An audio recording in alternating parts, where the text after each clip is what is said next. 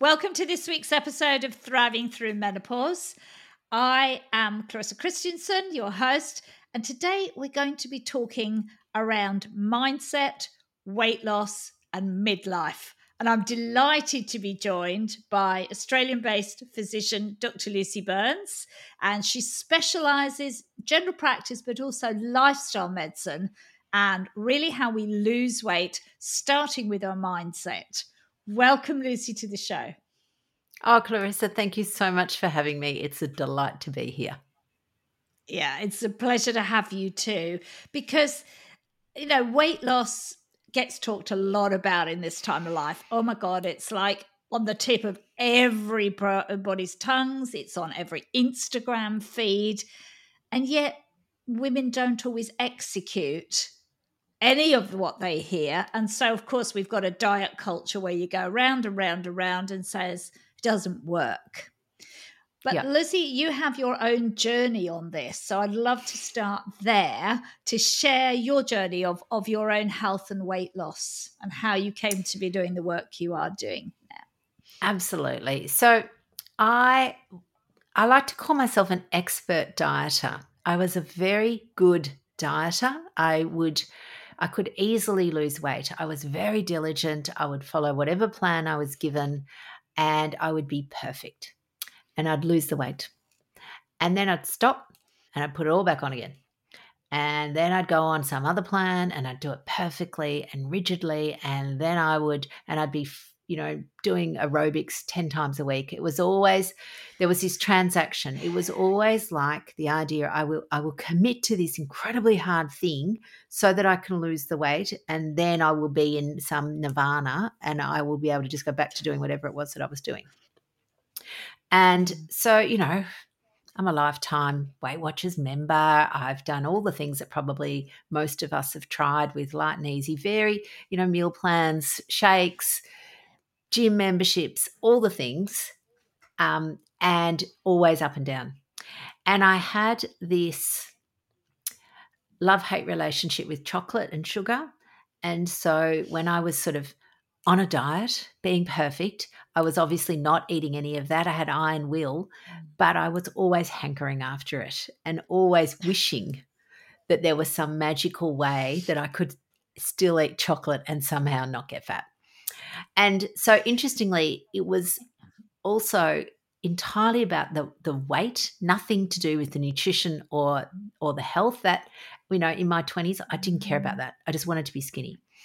And I think, and and clearly, you know, we all know that that's all just part of conditioning. That you know, your worth as a woman is all based on what you look like.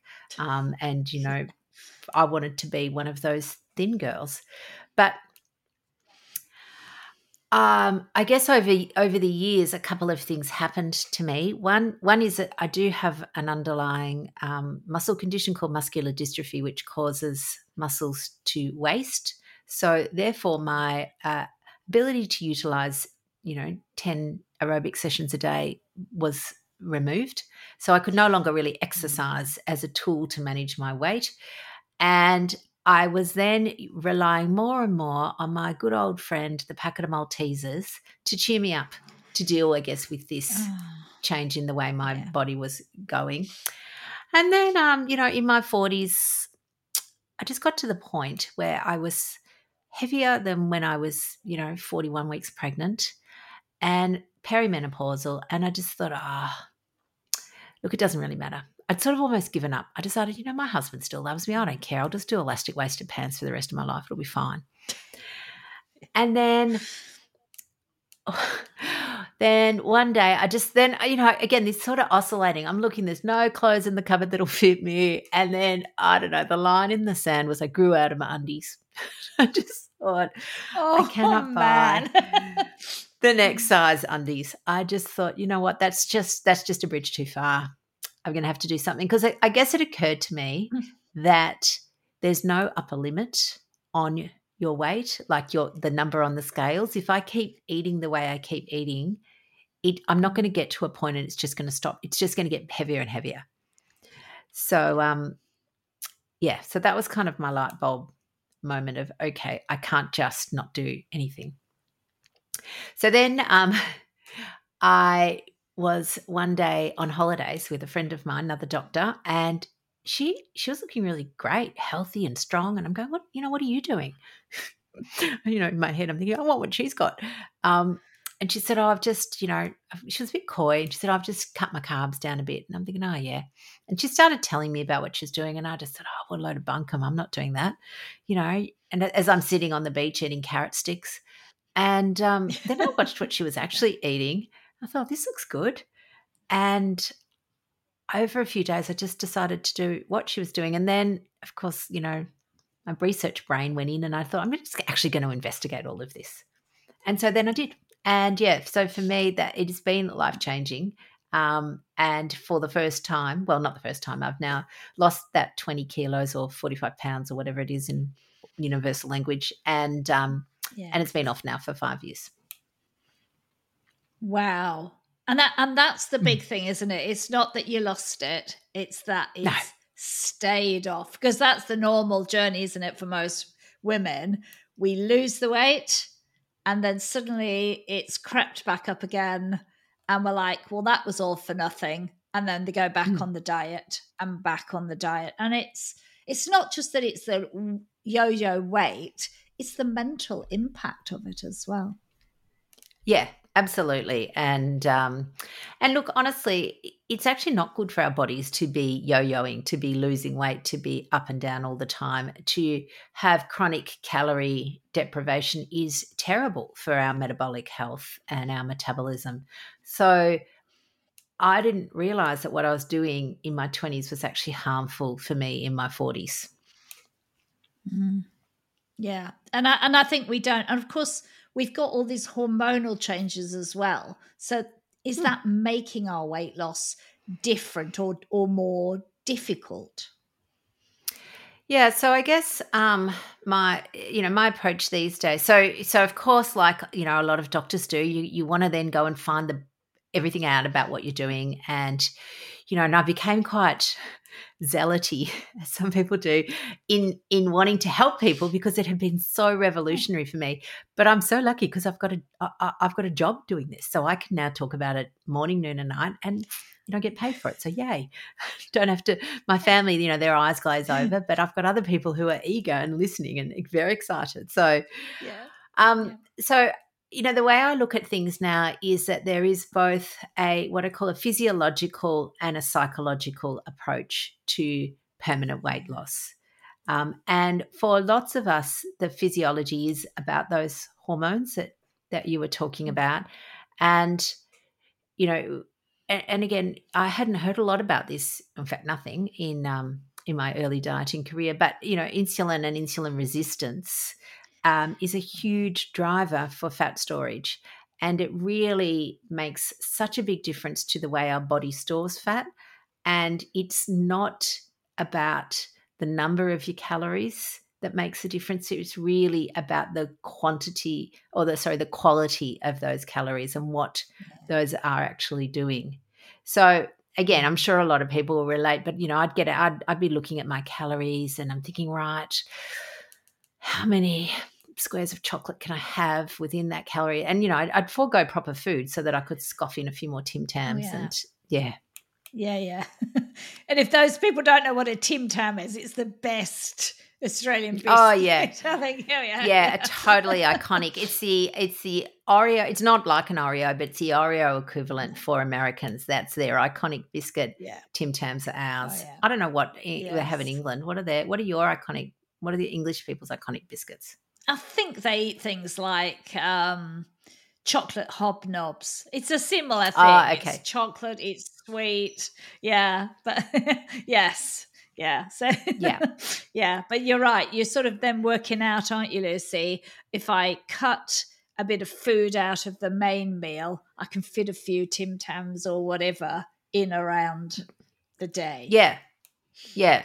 And in my case, sometimes 10 Tim Tams and no meals because you know that was still in the that was in the calories and that apparently that was all that mattered yeah. so i didn't care i just thought oh fine um, so yeah so now of course i know quite a lot more uh, which is great and um, and i i am particularly passionate about metabolic health um, so And I think the interesting thing that we're in at the moment is weaving our way through the extremes on one hand, where we've got um, diet culture, which is all about, you know, your worth as a woman is completely about what you look like.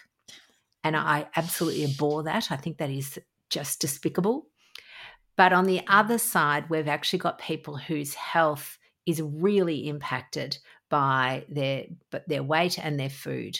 And so navigating that path is is I think what what myself and my colleague Dr. Mary have been able to do um, to really help, I guess, bring change to people without the diet culture. Yeah, because that's the that's the trick, isn't it? To say to people, you can lose and be a healthier weight mm. without having to go through this. You know, people saying, "Oh, I'll only eat eight hundred calories a day." That's barely keeping your brain functioning, is it? Oh, it's not enough. Mm. It is not enough, no. and it's you know, and I think that's again, that's that's 1200 calories is not actually enough either and that uh, that seemed like a, a, quite a big diet to me i remember thinking oh 1200 that's heaps but it's it's not enough um, so the qual the quantity the quantity and the quality now i'm getting my cues mixed up so the quality of your calories is important. So calories are really i mean we don't have calorie receptors. Our body doesn't actually care that much about the calories. It's more interested in the nutrients. So it's looking at your macronutrients and then your micronutrients. And so if we focus then on getting our nutrients and choosing really nutrient dense food, then that real I mean they're they're the receptors that we have, these hormone receptors in our body. And um, we love this saying, uh, which is that weight loss is it's chemistry, not maths, and it's hormones, not calories. Oh, I like that. That that is yes, feel so, free. so free. I will be quoting that, I'm sure. But that is that yes. is so kind of like, ah, oh, yeah, yeah, yes, definitely. Yeah. Yeah. It's total gold. And I guess um, one of the things that I, I, guess I'd love to share with your listeners is the things that um, the, the way I the way I like to describe insulin's impact on the way we store our fat. So again, going through medical school, we learned a lot about insulin, um, and we learned that it's really important in helping regulate our blood glucose. And, and that is mm. completely true. And the way I look at it is that we know that when we eat carbohydrates, so carbohydrates are sugars and starches, that puts our insulin up. Uh, our pancreas makes insulin because it wants to move that glucose from the blood into the muscles and then into the liver and the pancreas is a very good organ. It's such a good organ because it will make however much you need in order to do that. Yeah. Now, for some people, that's quite a lot of insulin. And that that depends on multiple things. It depends on your genetics, it depends on, you know, your current weight, and it depends on something called insulin resistance. Which all sounds great, and it is, it's lovely. And if we didn't have the pancreas working this hard, we would all have type 2 diabetes really early. But the pancreas is working really hard and it will bring out buckets of insulin. And the problem is that insulin has a side gig, and that side gig is fat storage. So you've yes. then got this hormone floating around your body whose job is actually to store fat. So Yes. The way, if I try and explain it like a fireplace, if you imagine your body is like a fireplace, and you've got two types of fuel. You've got your kindling, which is like your carbohydrates, they burn sharp and quick and they die down.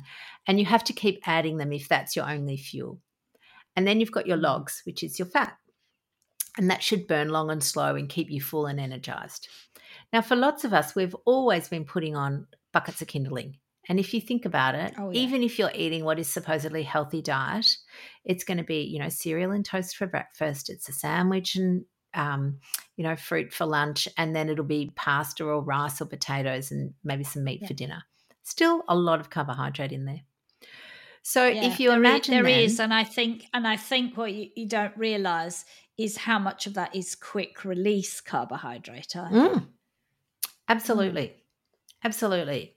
So basically, you're piling heaps of kindling into your fireplace, And then your body says, you know what, as my kindling's going down, I really should go and get a log. And it's looking next to the fireplace and there aren't any. And it goes, oh, there's this lovely woodshed full of stacked logs. So that's our fat stores. Some people have bigger woodsheds than others. And as you go out to your woodshed to try and get a log out, there you try and open the door and you basically can't open it because the door is locked and the padlock is insulin. So for some people, they might just have one padlock, but some people have got four or five. And so basically, they, you cannot access your fat stores. And so your brain's, you know, you're thinking, you're looking at yourself, you're going, I've got all this fat to burn. Why can't I? Why am I always hungry? Because you cannot get it. So then you toddle back to your little fireplace, which by now has just got a few embers, and you're really starting to get hungry and you really need some fuel. And your brain starts screaming at you and says, Listen, we're going to run out of fuel in a minute. And that's where you get that hangry or maybe, you know, tremulous, and you just, and, and you get your cravings and you just start scoffing anything because your brain is is really struggling and so that that just sets up this cycle then of of sugar related uh, obesity in, in many ways.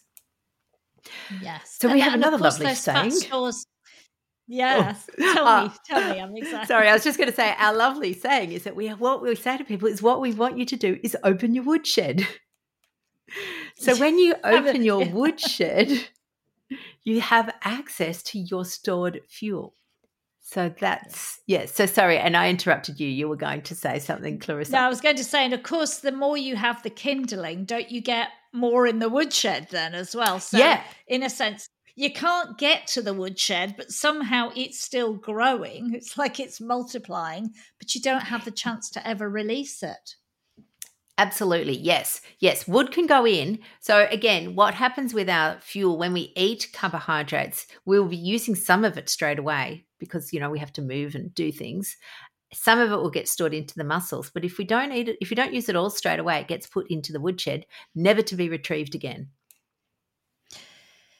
Yeah. And so, oh, that's just this image of seeing all this just piling because I have a wood wood store here, so I can see it kind of piling and piling, but all the kid yeah. and the kindling and it burns fast, doesn't it? So no wonder we feel it.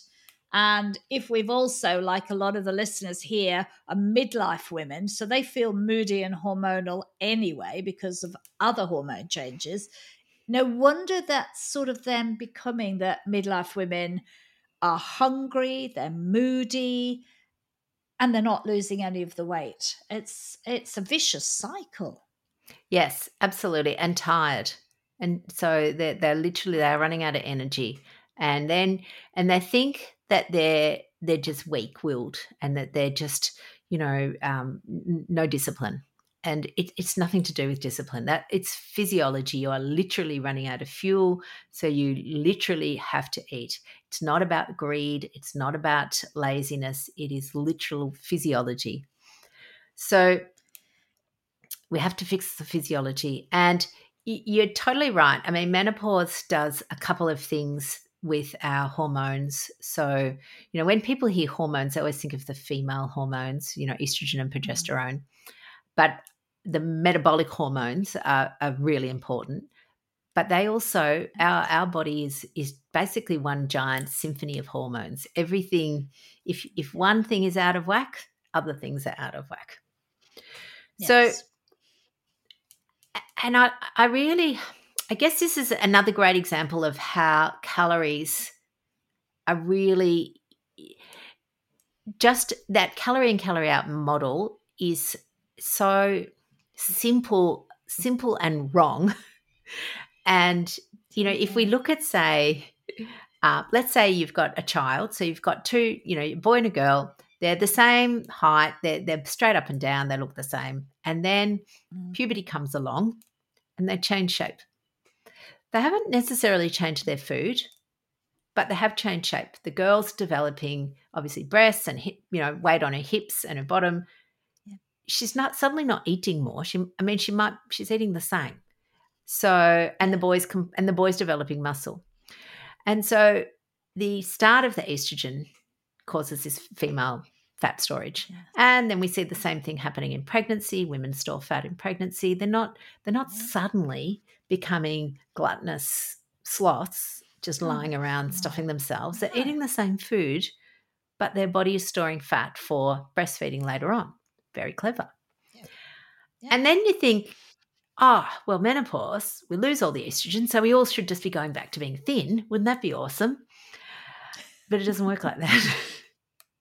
No, So- it doesn't. no, it's really interesting because what happens is women, women's, so men, men store fat preferentially around their abdomen, and women premenopausal will store it preferentially around their bottom and thighs. Once menopause comes along, we actually move to the man storage of the fat, which is around the middle. And interestingly, we do actually lose some subcutaneous fat, so the fat, fat around our our thighs and our bottom, and our face, which is why sometimes people feel suddenly that they they look older as soon as they've in, entered Yes. menopause, and that is because you will lose some subcutaneous fat. So that's just the name of the fancy fat under your skin, and it's why Yes. your arms, you know, women's arms, instead of you know, they might have had some fat there and then they turn into the, you know, the flappy bingo wings. Yeah, yeah, yeah.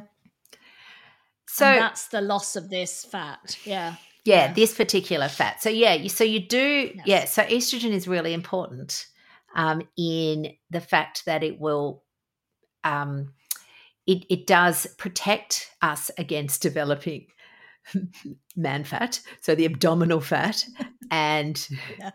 help keep our subcutaneous fat, which is actually whilst society tells us that we we shouldn't like fat arms and fat legs, they're they're not harmful to our health.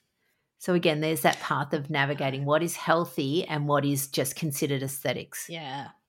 Yes. Yes, yes. And and it's it's the middle fat we don't want because that's the fat around the vital organs, isn't it? Yes, correct. Yeah, absolutely. So yes, sadly, um, it is much less hel- healthy to be the apple, so the you know where you've got all your middle fat and the skinny legs, than it is to be a pear. Yeah. Definitely definitely. And I see that with, you know, people I work with, people I know, that they have this pear shaped and then it's put them in a bad position. Many of them have gone on to develop some quite serious health issues. Um, and have thought having skinny legs was, and a bigger middle was was okay, but of course we kind of know that it's not. Um, a- and the health issues are serious because they affect the major organs. It's putting pressure on their joints and bones in in ways that I think we're not as conscious of as we should be. Yeah, absolutely, absolutely, mm. and yeah, I get, I agree. I think that people, you know, always used to say to me, "Oh, you're so lucky, you've got such long, skinny legs," and I used to kind of yeah. And now, then, of course, I turned into an apple, and you know, developed pre-diabetes and fatty liver, and all of the things that you know was mm-hmm. another, apart from growing out of my undies, was another reason to actually do something about my health. Ohio, ready for some quick mental health facts? Let's go. Nearly 2 million Ohioans live with a mental health condition. In the U.S., more than 50% of people will be diagnosed with a mental illness in their lifetime. Depression is a leading cause of disability worldwide. So, why are some of us still stigmatizing people living with a mental health condition when we know all of this? Let's listen to the facts and beat the stigma. Ohio, challenge what you know about mental health at beatthestigma.org. Yes, exactly. So you talk about the quality of food. So what is the shift that we need to make if it's not about calories and it's about the hmm. quality? What what are some of the key things that we need to be considering here? Yeah, so I think if we if we look at insulin resistance as a driver of fat storage, then what we're wanting to do is look at all the ways in which we can minimize that effect. Now, everybody, every single person becomes more insulin resistant as they age, and there's a reason for that. And one of the biggest reasons is actually due to loss of muscle mass or something called sarcopenia, which is very makes me found found very fancy. Um, but it's it is that and and that's why people you know you describe the little old man or the little old lady it's because their muscles have shrunk. And if we think back to that idea that i was just saying that insulin wants to put glucose into the muscles well if your muscles are smaller there's nowhere to put it so it sticks it into the fat stores much more quickly. So we know then we that we are likely to become more insulin resistant as we get older and we know that sadly for some people they have genetics that kind of put them behind the eight ball and to begin with. So we go all right well what do we want to do to help our muscles and minimize our insulin? It's really the summary of that. So if we think about food i had no understanding of how powerful real food is and how damaging processed food is. Again, this was back in my diet days. All I was interested in was that Weight Watchers chocolate mousse was half a point. So therefore, I could probably eat 20 if I wanted to. Yeah. It did nothing for me. But the power of real food is so healing for our bodies. So I go, all right. So the first thing is try and ditch as much processed food as possible. And that's, you know, it is hard in our society but it's not as hard as people think. And I think a lot of people think it's hard because we've been marketed to believe that it's hard to eat real food, that we don't have time, that we're too busy. And the reason that we're marketed to that is that there are companies making a truckload of money out of that idea. And, you know, I talk a lot about even like Sanitarium, the unhealth food company, oh. sells up and go. So up and yeah, go. And that's sugar. it's sugar and seed oils. That's all it is. And they've managed to convince us that not only do we not have time to make our breakfast, we don't even have time to eat it. And so we go, yeah, that sounds like a great idea. When really, if we actually did an audit, you can make a really good breakfast and eat it in probably seven minutes if you wanted to. So I just think it is worth that seven minutes for the power of the real food. So therefore, I go right. Well, if we're going to stick with, so we, we ditch all the processed stuff, we go to real food, and basically, then we want to make um, optimize our protein. So protein is king, or in my case, I say queen. Protein is the absolute gold. We want to lower some carbohydrates. So then we look at right. Well, lots of veggies, low starch veggies. If your protein is lean, a little bit of fat is good. Like again, I grew up in where fat was, you know, everything was low fat, no fat. And at the end of the day, there's only three macronutrients there's only carbs, protein, and fat. Some people put fiber in, but again, either way. But three main macronutrients. So if you if you've cut out the fat, that's why we've it's part of the reason we're in this situation. So we do need some fat, and what I would say to you, particularly at the start, if you're changing your diet and your woodshed is not yet open, you will actually need to add a, a, reasonable amount of fat into your diet because that will be your fuel. But then this magical thing happens where your woodshed opens and you can reduce the fat that you eat and burn your own fat. Hooray! Yay. And of course, then you get to be a healthier weight than mm. if you're constantly feeding in the in the quick release carbs because you mentioned they're up and go it's the most disgusting thing ever this liquid ah. thing you drink and and, mm. and there's a big emphasis in the food industry and that this shakes is in the same space ah. these smoothies are in the same space and of course that's all a quick release of of carbohydrates into the body. So, obviously, if we take some of that away and eat things that take longer to process, then yeah, the woodshed does open. It does. And you know what I also say to people? If we want to think, so calories, you know, we talk about them and how they're not as important. So, calories are just a unit of energy. Eating real food, as you said, it does it actually it actually does take some energy that your body will need to do.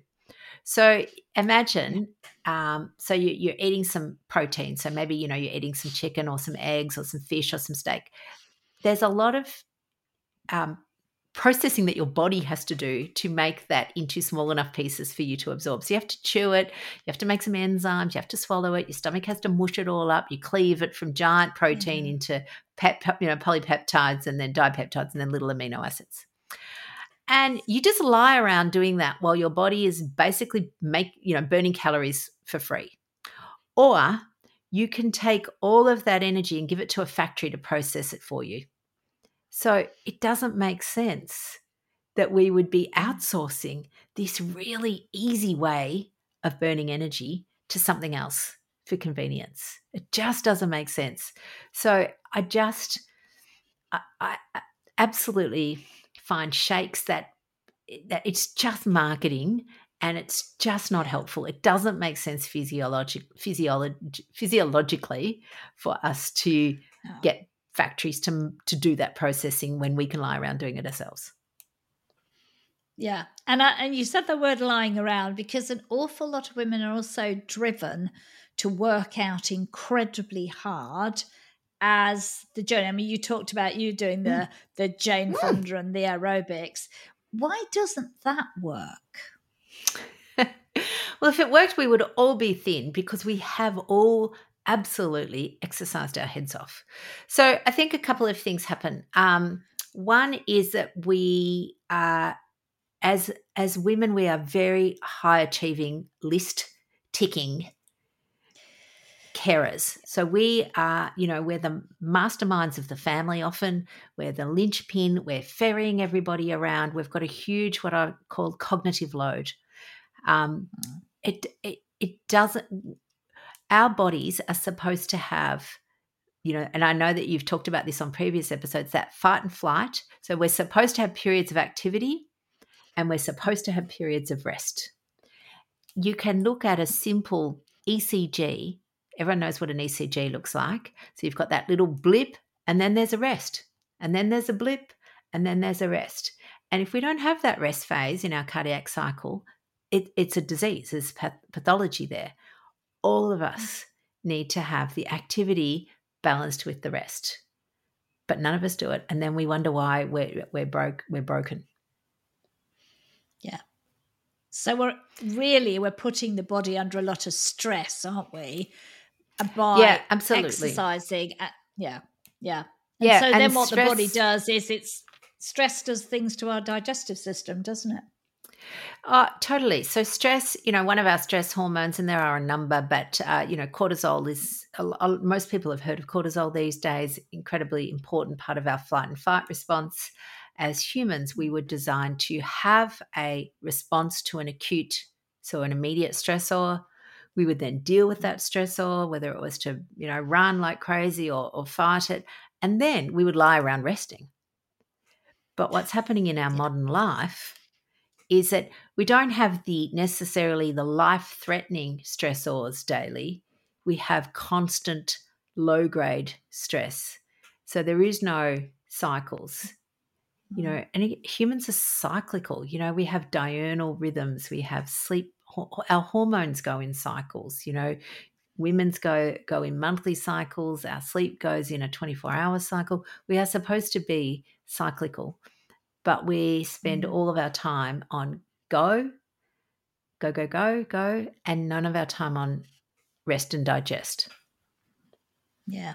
So all of this is adding up. So you really you're seeing the picture build up aren't you lucy with food that isn't serving us so we're hmm. building mm. up fat stores. We're not resting, which is obviously impairing our digestive system and never getting the downtime to allow the body to do its thing, quite frankly. And no wonder uh, we're uh, here. Yeah. And, you know, if your woodshed is shut, exercise won't open it. So this is the other thing. So people go, oh well i've got to exercise and i you know i need some fuel to exercise because they can't actually get their store so they're having pre-shakes and post-shakes and all of those sorts of things because they can't get their fuel yet. So i often say look let's just I, I mean i think exercise has some wonderful benefits for your mental health. Um, strength training is very good for your for your for your muscle resistance.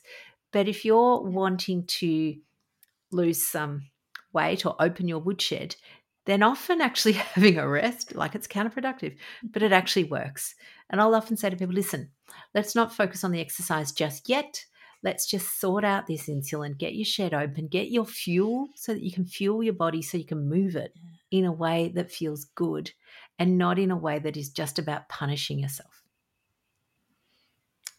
Yeah, Yes, definitely. Definitely. I, I love that approach because you can exercise harder when you've got that woodshed open, if that's what you want to do, provided there is the rest downtime mm. in between it. Yeah. Yeah, absolutely. But none of this, but none of this, Lucy, makes anything unless this, your mindset is um, part of the journey. Am I right? Absolutely. And you know, when I first so when I first found low carb and for me it really was life changing and I thought, "Oh my god, you know, this is like an epiphany." So I, I opened up my clinic and I called it Epiphany Medical Weight Loss because I thought, yes, I found the Holy Grail. And over time, I realized actually there were three things that were going on. First of all, some people didn't know what an epiphany was, so that was a bit of a dud name. Secondly, some people called it Epiphany, and I thought, oh, I don't really want that to be my name. and thirdly, I realized that not everyone found it to be the epiphany that I did because for some people, mm. they weren't able to implement it. So they would come, they go, yes, yes, that sounds great. And then they'd go home and they'd do it for a day or two, and then they'd be back eating the biscuits, even though they kind of desperately wanted to, to do it. Yeah. And so I realized, oh, okay, I haven't got all the pieces of the puzzle here. So I went back and did some more training in, in the psychology of food and the psychology of eating. Because if you don't, you need both. You need to understand your mm-hmm. physiology, but you it's it's of no use if you haven't sorted your mind out. If your mind tells you what I love to call the reasonable stories. Ah, yes. Yeah. So um, the reasonable stories, and everyone has their own story. So your brain will tell you little stories, and we all know that. And you know, for me, one of my favorite stories that my brain loves to tell me is just have one. There'll be a whole packet of something, and I go, "Come on, you can have one. You be, you know." And again, diet language was always, "You've been good. You can have one." So you know, I'd be humming and hawing and sort of going, "Yeah, yeah." And, you know, I'd have one and then it'd go, well, that was good. We need another one. I go, mm-hmm. oh no, mm-hmm. you said one. Now, oh, and then it would then it'll come up with all sorts of stories of why I needed two. And then I'd have the second one. And then it'd start, then it'd start, we'll just have three and then that'll do. You're not having any more. then I'd have the third. And then it would just, and I just suddenly realized that, you know what, this little story that my brain is telling me of just have one, it's actually a bit of bullshit. It doesn't actually work for me after 54 years, I've recognized that that story is not true for me, that it is actually harder for me to say no to the second one than it is to the first one. But that this is only true for certain products. Not all products have this power over me. No. And I think that's really important. So I'll always talk to somebody about okay, what foods do you find easy to regulate and what foods do you find more difficult? Because if it's easy to regulate, fine, you can have one. No big deal. You know, yeah. but have an orange, not going to be, I'm not going to be having a discussion with myself about the second orange. Uh, I can have one glass of wine. I'm not. Ha- I don't need to have a discussion with myself about the second. But I know for lots of people, wine is their their thing. Oh yes, yeah. And yeah. for some people, it's hot chips, and for some people, it's chocolate. Everyone has their own little thing and you yes. need to know yourself well. Yes, and that's something we often don't or know, or we don't meet that part of ourselves because that can be a little confronting, can't it, Lucy? And we're like, oh, don't really want to know that about me, so I'll have that story in my head and I'll believe it. Yeah. Yes, absolutely. And I think sometimes when people, you know, it, it, there's an interesting line that it, people take two one of two ways, and one is that your brain tells you lies, and some people go, "Oh my god, that's amazing! You're so right." And other people go, oh, "Don't, don't be ridiculous. It doesn't." And so, but what it does do is tell you stories, and those stories are often a mishmash of your past experiences and what you know the stories you've grown up with about what food represents to you and the particularly the soothing nature of food. So, you know, phrases like comfort eating um, um, are huge. And for a lot of people, they were always soothed with their difficult emotions by their parents or their friends with food. And the thing that's tricky about it is it actually works. It does make you feel better in that moment related to Yes. dopamine and all of those things, but it's not Mm. lasting. And then you need more and more of it, like any drug. Yeah. So I always say to people, look, emotional eating is not your fault. I certainly did truckloads of it. I didn't realize. And um, it, it is not your fault. It is, and it's not bad. You know, so many people feel terrible about themselves. It's not bad. It's not the worst thing. You know, you haven't murdered an old lady. You haven't ripped somebody off. Mm. All you've done is soothed yourself with a tool that no longer serves you. And you haven't been taught other tools. And it's nothing to do with willpower. Oh no, no. And I think that's that's often the message that you're not strong enough, good enough, whatever it is that runs in our heads. We hear it from friends, we hear it from even sometimes our clinicians, you know, are Mm. telling us that we don't have willpower, that somehow we've failed because we eat chocolate or a biscuit or wine Mm. and and you're Yeah. right that, i mean in the end of the day i mean alcohol can have its own journey but a lot of the time um you know we have the ability to change that but we need to change it differently don't we and come off the story Yeah, change your stories because um, the stories aren't serving you well either. And the, you know, sometimes those stories are buried deep in in. You don't necessarily know them straight away, and they come, they bubble up to the surface. Or you know, lots of people will describe it like they're peeling off the layers of the onion to really find out what is their story. And Yeah. You know, our, our society perpetuates this story for multiple reasons. Some of it is certainly driven by food industries, and I have, you know, zero respect for food companies. I think they use wicked marketing tactics to exploit that human vulnerability. Um, but it is, you know, most people, if they think somebody is a bit sad, they will cheer them up with a box of chocolates, a plate of cookies. I- It's it's our normal human nature. So therefore, when we're sad, what do we do to cheer ourselves up? We will buy ourselves a block of chocolate or bake a batch of cookies or eat a bowl of Mm. ice cream.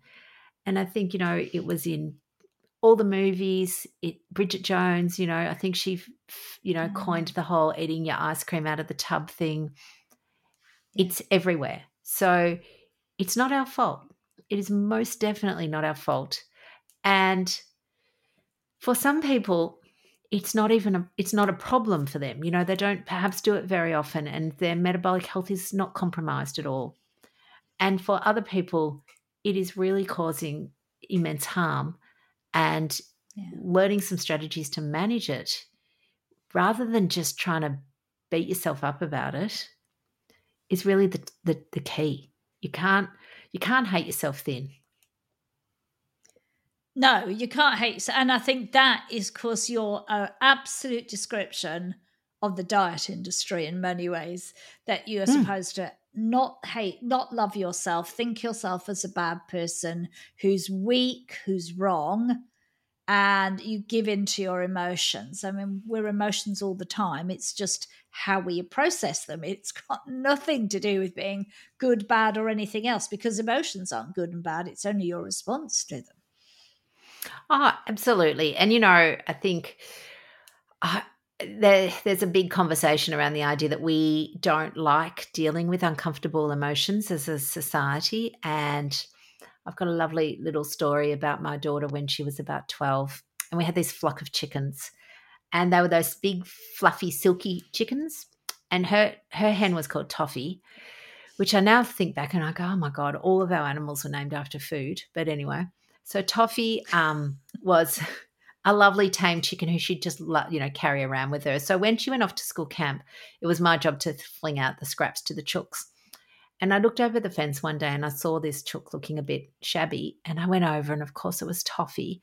And I pick her up and she's actually emaciated under all this fluff. And I thought, oh ah. God, I think she's probably been sick for a little while. So I brought her in and I gave her a bath and I drip fed her and I Googled, you know, how to fix sick chickens and all of this sort of stuff. And after a day or two, I thought, I think I'll take her to the vet. And the vet said, no, sorry, this chicken's going to chicken heaven.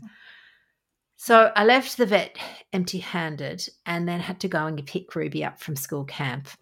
And so I had a very excited but overtired child in the car, listing all of our animals. How are they all? And of course, we got to Toffee. How's mm. Toffee? And I had to go, oh, Toffee died. And her little face just crumpled, and she just had those shoulder heaving sobs. And I'm bawling and I'm driving along and I'm thinking, oh my God, what'll I do? I thought, I said to her, oh, let's go and get a milkshake. So we zoomed into oh. the ah. cafe and, you know, I would have bought her anything in the shop, anything. I probably bought her a slice. I've got no idea because I couldn't bear looking at her grief and I needed her to feel better so that I could feel better. And so, you know, we had the milkshake and we went home and we buried toffee and that was about it. I didn't we didn't talk about grief at all. I didn't have the skills then to, mm. to know about it. I just sort of wanted to fix her in the quickest way that I could. Yeah. yeah. And, you know, I look back and I think, well, I did what I was taught. I did what everybody was probably, what everyone does. I don't, you know, I'm not beating myself up about it, but I look back and I think, oh, I probably missed an opportunity there to talk about grief, that it's painful, that of course you're grieving, this is your beautiful pet. So I didn't actually even really allow her acknowledge her feeling or to validate her pain. I just wanted it fixed. And I think yeah. that's a lot of what we do these days. Yes. Yes. So, how do we um, start to work, or what are some of the things that we can do to start to change this? Okay. So, obviously with the physiology we've covered that eating you know your real food and if you're insulin resistant certainly lowering your carbs and if you've you know got metabolic disease already type 2 diabetes then i'd keep them pretty low and you're going to prioritize your protein. So that's and eat plenty of lovely vegetables. So we've got that sorted. So then we're looking at the emotional side of things. So i think if we can you know again I actually love it when I'm working with somebody and if they they come in and they they've made a mistake. Oh my God, Dr. Lucy, you're going to think I'm so hopeless. And I go, no, no, no, this is good because what I really think we need to do is reflect and work out what was going on for us. Because so often we don't actually want to know about it. We just go, oh my God, I'm such an idiot. I need to do better. And that's that's our reflection. Mm. Whereas if we can actually, so the question I always say to myself, and I talk to myself a fair bit, Lucy, what is going on for you at the moment? What is happening here yes. that is making you want to eat this food? What need do you need that is not being fulfilled? Because the food is always in a response to a feeling. We eat food based on feelings. We're either eating it to make uncomfortable feelings go away, or we're eating it because we think it will bring us a different feeling. Again, marketing knows this. Coke oh, doesn't yeah. sell you buy my sweet fizzy brown water. They're open happiness is their slogan. Yes. And Cadbury's aren't selling buy my brown creamy chocolate. They're paving the road to Joyville, apparently. So, oh. yes, marketing is all yeah. about feelings and eating food is it's always in a response to a feeling so that's okay so you go okay right well what what feelings was i having and and why was i having these and you know was this feeling heightened because i was perhaps tired or was this feeling heightened because this is the third person that has cut me off on my way to work today and I'm, now I'm late and I'm really cross? Yeah. So reflecting back is really important. And then doing it with compassion, again, talking to yourself kindly, like you would talk to your friend, your dog, your child, if they're not annoying you. and then coming up with a plan for next time because it will happen again. None of these are isolated incidences. They occur again and again and again. And our brain is a pattern machine. It loves patterns. So as soon as you work out a plan and you do this pattern a few times, that becomes your new pattern. Yeah. Yes. And you're getting underneath the why and then finding is there a different way that I can meet that need than it always having to be? Um, reaching for chocolate. And I suppose also putting my kind of more therapy hat on, could I fix the why? at yeah, the, at the absolutely. source, you know, because because that is is really sorting it out down here so that we don't well we'll always have emotions but we might not have a repeat sort of habit that means i need something to meet that emotion rather than i'm just the emotions here thank you and and i know why it's happening and i can maybe change the source of that yeah.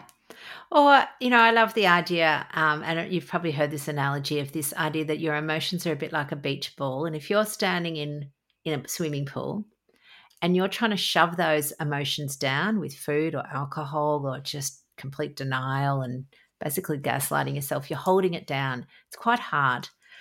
And you get tired. And if you're not concentrating, they just bubble up again and they just splurt out. Whereas if you just hold them there lightly, they do pass. You know, nothing is ever permanent. Eh, positive or, or the comfortable emotions of joy and happiness, we don't, whenever we just, they just go, they just come and they go. Whereas the uncomfortable ones, we're trying to shove them away quicker because we, we can't bear the idea of them. But if they do just go, they do.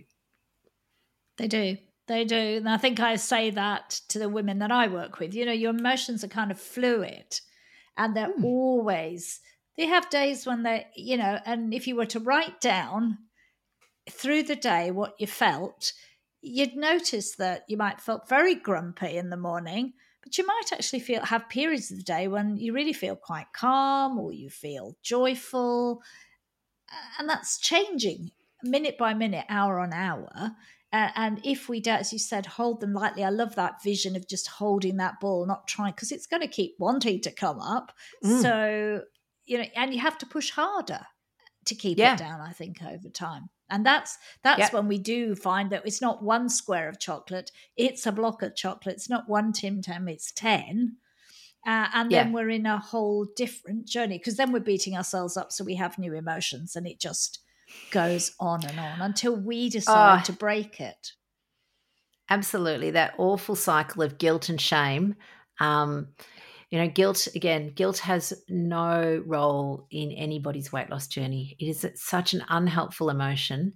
Um, so, again, yes, you may have, you may feel some guilt, but if you let it go, talk to yourself kindly, work out a plan with yourself about what we do next time when this very similar situation will undoubtedly come up again, then it's so liberating. So liberating. I love that approach because it's got that sort of two pronged approach, as we talked about the real food, unlocking that woodshed, and then really meeting where you are with compassion and, and reflection and getting to know yourself you, mm. that really moves people forward so much. And I would say that women who are in menopause, I mean, we've already got enough guilt and shame as it is, what we're carrying with us for it. Everything else, hell. Everything, yes. Everything. Then breaking some of those cycles. I mean, Lucy, when people break that guilt and shame around eating, it must be unlocking other aspects of their life too. Oh, I think it's so freeing. Um, I think accepting, you know, we talk a lot about Mary's got a beautiful saying your body is not an ornament, it's your vehicle to drive you around, to take you everywhere. You can look after it like you would look after a car or, you know, something that's going to carry you around. Look after it and it will take you places. But it is not there to be judged, critiqued, you know, like you're in a dog show. It's just that's just got to stop. Yeah. Yeah. I love this. Lucy, I've loved this conversation because it's it's so so valuable, so beautiful, so practical and yet so deeply emotional. How can people find out more about the work you do and connect with you? Oh, thank you, Clarissa. That's really generous of you. So, um, so I have a business. No, Epiphany has gone and has been replaced with a new name called Real Life Medicine, which actually speaks way more to me. Um, and so we have uh, our website is rlmedicine.com. Um, and I have a free ebook on the woodshed if people are wanting to have a, a look at that. So I can send you the link for those.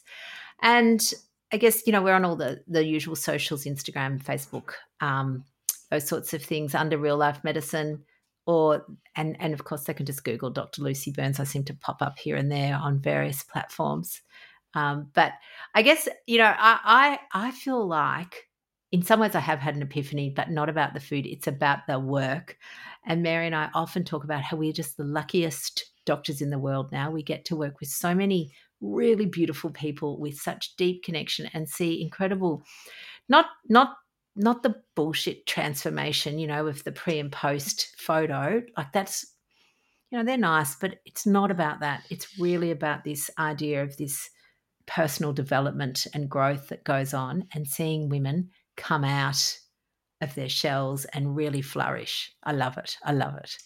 Oh.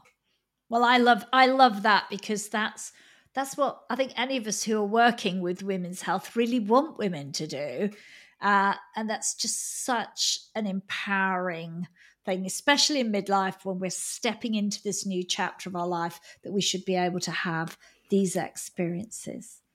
We put oh, absolutely. all the details in the show notes. Yeah, lovely. Thank you. Thank and you I would love so we much. um Oh, and I'm sorry, I was just going to say because I almost forgot. We do run a 12 week mind body program basically on yeah. on this sort of stuff that we've just talked about but obviously with a lot more depth and again they can find out all the details about that on our website that's fantastic as i said all of that will be in the show notes and i encourage you my listeners to get on check it out follow dr lucy and real life medicine on social and download the ebook.